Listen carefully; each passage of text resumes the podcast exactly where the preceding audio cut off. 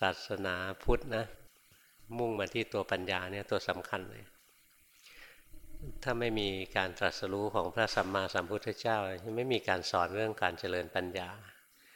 ส่วนการทำทานการรักษาศีลการทำสมาธิมีมาตลอด มีมาตลอดไม่ขาดช่วง เรียกว่าสาธารณกุศลเป็นสาธารณกุศลหมายถึงเป็นบุญทั่ว ๆ ไป ไม่เฉพาะศาสนาพุทธหรอก เขาก็มีอย่างมุสลิมก็มีสกาดสกาดใครรู้จักไหมสกาดสกาดเนี่ยถึงปีนะ คนที่มีรายได้นะต้องสละคล้ายๆภาษีเป็นภาษีทางศาสนา สละเอาไปช่วยคนที่ยากจนกว่าอะไรเงี้ยเนี่ยเขาก็ทำทานนะเป็นเรื่องดี ก็มีสมาธิไหมก็มี การที่เขาละหมาดวันละห้าครั้ง คิดถึงพระเจ้าวันละห้าครั้งนะ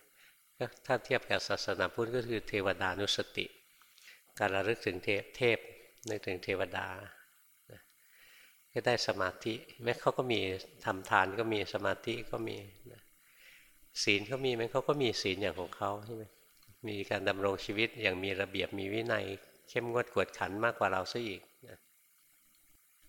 งั้นแค่ทำทานรักษาศีลทำสมาธิศาสนาอื่นก็มี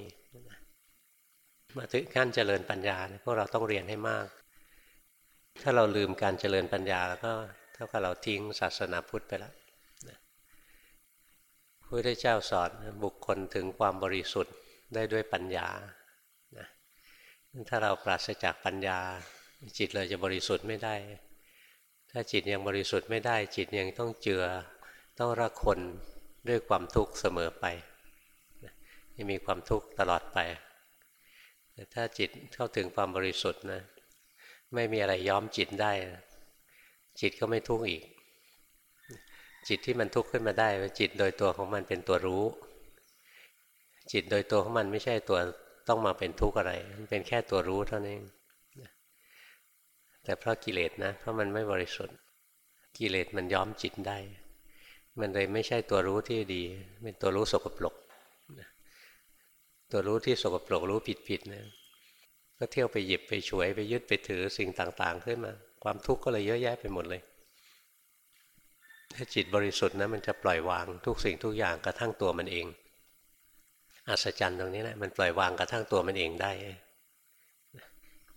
ถ้ามันปล่อยวางตัวมันเองได้แล้วมันจะไม่ไปหยิบฉวยอะไรขึ้นมาอีกแล้ว